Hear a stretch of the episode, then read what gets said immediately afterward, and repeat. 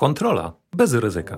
Doradcy podatkowi rozmawiają o sporach z organami podatkowymi.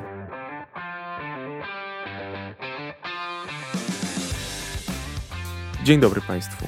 Wojciech Kliś, doradca podatkowy. Andrzej Radwanwiński, doradca podatkowy.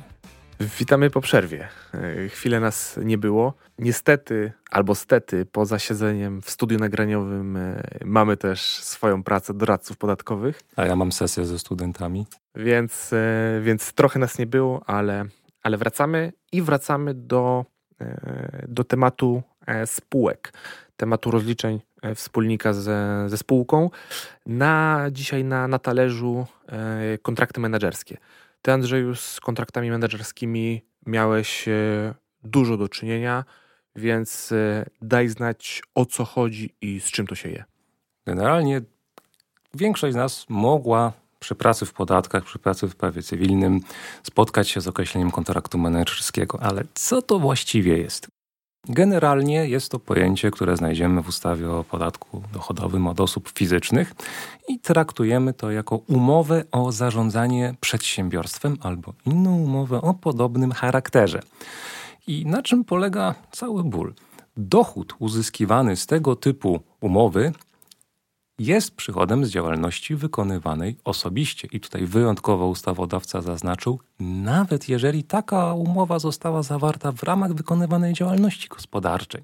Czy innymi słowy, nieważne, czy kontrakt menedżerski zawarłeś jako przedsiębiorca, tak będzie rozliczony jak umowa zlecenie, czyli według skali podatkowej, bez rzeczywistych kosztów 12% do 120 tysięcy złotych dochodów w ciągu roku, a powyżej nadwyżka 32%. I na czym polega cały ból? No, kontrakt menedżerski tak naprawdę będzie umową, na mocy której my otrzymujemy do prowadzenia przedsiębiorstwo, albo też kierujemy czy decydujemy o jednym z istotnych obszarów działalności spółki przedsiębiorstwa, może być też przedsiębiorstwo osoby fizycznej, ale najczęściej mówimy o tym w kontekście e, spółek kapitałowych. No i teraz tak. Problem polega na tym, że jeśli mam jakiś spektrum usług, które wykonuję dla spółki w ramach mojej prowadzonej działalności, no umówmy się, to jest jeden z bardziej modnych schematów, który pozwala uniknąć tego bolesnego wypłacania dywidendy, dlatego że umówmy się, dla wielu właścicieli spółek dywidenda to jest słowo pomidor i wtedy już sięgają po podatkowy krucyfiks.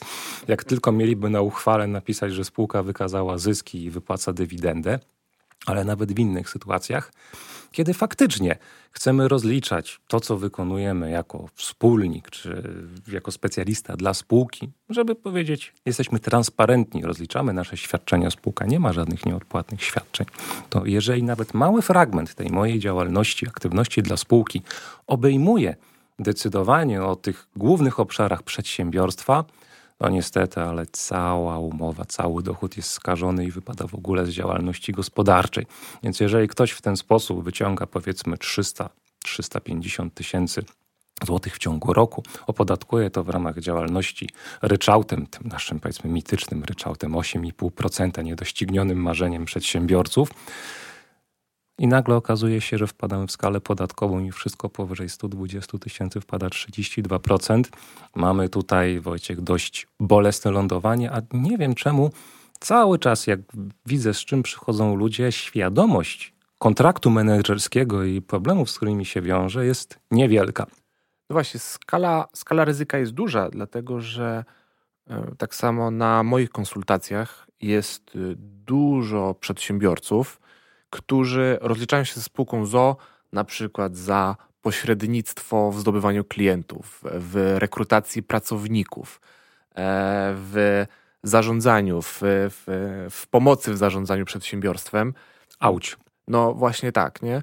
I na przykład jeżeli chodzi o to pośrednictwo, pośrednictwo w zdobywaniu klientów i negocjacji, no to to jest zakres usług czy zakres czynności, które są przypisane tradycyjnie do osób zarządzających, nie? a nie do, nie do przedsiębiorców, nie do kontrahentów.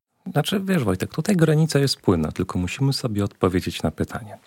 Jakby powiedzmy sobie szczerze, to, że ja świadczę usługi dla swojej spółki, W tym nie ma, samo w sobie to nie jest złe. Nawet powiemy, przecież spółka, jeśli otrzymuje czynności specjalistyczne za darmo, powinna rozpoznać przychód z takich nieodpłatnych świadczeń. W końcu, jako członek zarządu, mogę robić zarząd dla mojej spółki za darmo.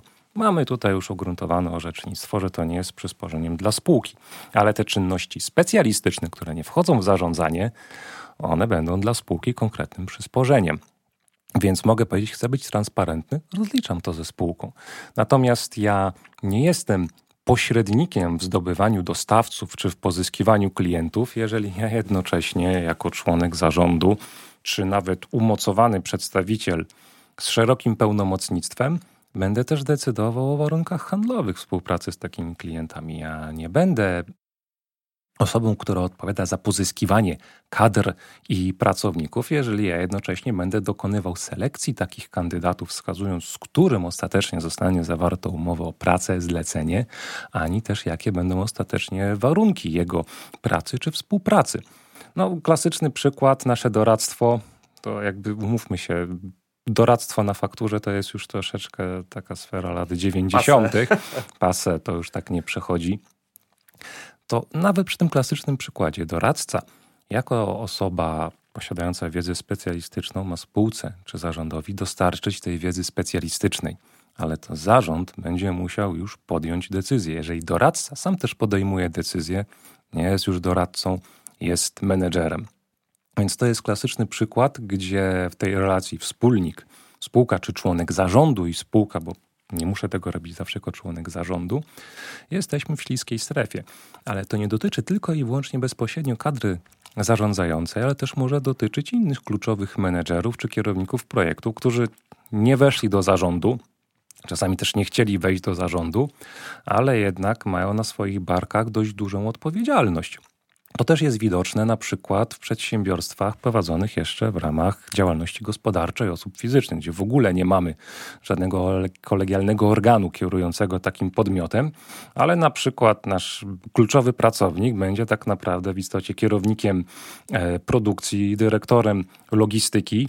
No i w tym momencie tak naprawdę, czy dyrektorem sprzedaży, i okazuje się, że ups, jeśli fakturuję to dla mojego, nazwijmy to klienta, no to jestem tutaj już bardzo blisko kontraktu e, menedżerskiego. Czyli w grupie ryzyka, e, podsumowując osoby, które, które powinny zastanowić się nad tym, jak wygląda ich umowa i co wykonują e, w ramach tych umów, no to nie tylko, nie tylko przedsiębiorcy, nie tylko członkowie zarządu, które mają umowę ze spółką, ale również kluczowe osoby w samym przedsiębiorstwie, tak? czyli decydujące o konkretnych działach, czy, czy, czy, czy podejmują też jakieś decyzje biznesowe w ramach tego, w ramach tego przedsiębiorstwa. Tak, jak najbardziej. No, umówmy się, że szczególnie obecnie każdy ogląda każdą złotówkę, tak więc nawet dobrze opłacani specjaliści często wolą dokonać pewnego transferu w ramach grupy kapitałowej i zacząć fakturować inną spółkę, korzystając z tego, że pracodawca to nie jest jedna spółka, ale kilka podmiotów powiązanych, działających w ramach grupy, i stwierdza, że bardziej opłaci mu się korzystać ze zryczałtowanych form opodatkowania niż powiedzmy 300 czy 400 tysięcy nawet dochodu rozliczać w ramach skali podatkowej, w ramach stosunku pracy, czy też stosunku pracy i powołania do zarządu. To jest dość naturalne. Natomiast pamiętajmy, że musimy sobie wtedy bardzo dokładnie wykroić, ten nasz e, zakres czynności kierowniczych i czynności specjalistycznych. Pamiętajmy, że za każdym razem, jak fakturujemy naszą spółkę, to jest szczególnie widoczne wtedy, kiedy jesteśmy jej wspólnikiem albo członkiem zarządu. To pamiętajmy, masz 25% udziałów, nie będąc nawet członkiem zarządu, jesteś podmiotem powiązanym. Nie masz żadnych udziałów, jesteś członkiem zarządu, bo to nie jest Twoja firma, ale powołano Cię do zarządu. To jest podmiot powiązany. Uwaga też, prokurent, to nie jest mało oczywiste, ale w orzecznictwo sądów administracyjnych rzadko się w tym zakresie wypowiada, ale stwierdzają, że zakres umocowania prokurenta też powoduje, że należy go uznać za podmiot powiązany, bo on może decydować. Oczywiście ktoś powie, też cywilistycznie prokura to tylko specjalny rodzaj pełnomocnictwa, więc pełnomocnik tutaj w jakimś zakresie tylko emanuje wolą mocodawcy. Ale na gruncie podatkowym musimy niestety na dzień dzisiejszy przyjąć, że prokurenta też traktujemy jako podmiot powiązany. Jeśli jesteś w którejś z tych kategorii osób, to pamiętaj, że po pierwsze musisz się ze spółką rozliczać po cenach i stawkach rynkowych za czynności rzeczywiście i faktycznie wykonane, dlatego że Twoje faktury wystawiane dla spółki będą oznaczone specjalną czerwoną flagą, oznaczenie TP, żeby organ od razu przeglądając Twoje deklaracje JPK widział, że to jest świadczenie dla podmiotu powiązanego i będzie chciał dowody wykonania usług, szczególnie o charakterze niematerialnym, no chociażby timesheety.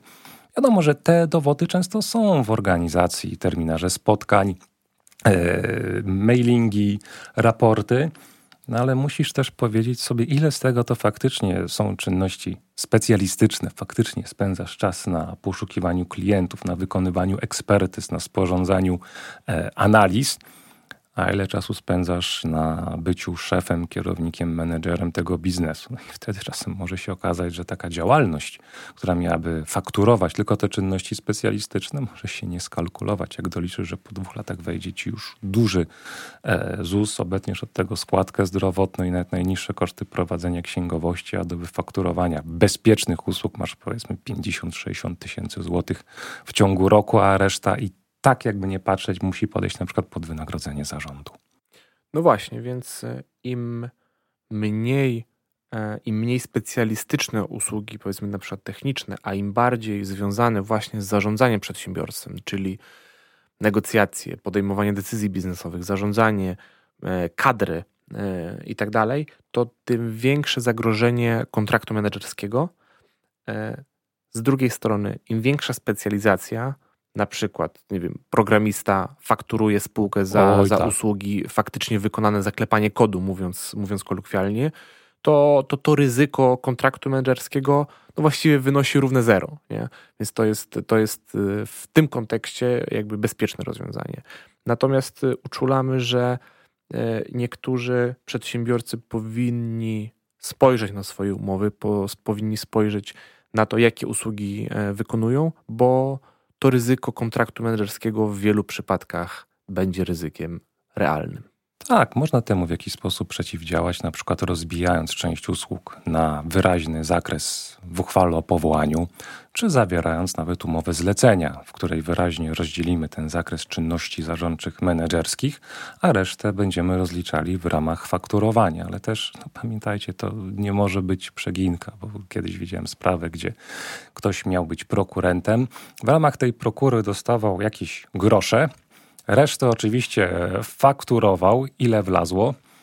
I potem bronił się w postępowaniu i przed sądem, mówiąc, no przecież ja czynności menedżerskie rozliczam za prokurę. A sąd powiedział, panie kolego, ty takie grosze za tą prokurę dostajesz, że to od razu widać, że to jest zrobione tylko i wyłącznie na rybkę, a ty tak naprawdę kasujesz całą kasiorę za kontrakt menedżerski w ramach prowadzonej działalności, a ta prokura tutaj z tymi groszami jest tylko dla picu.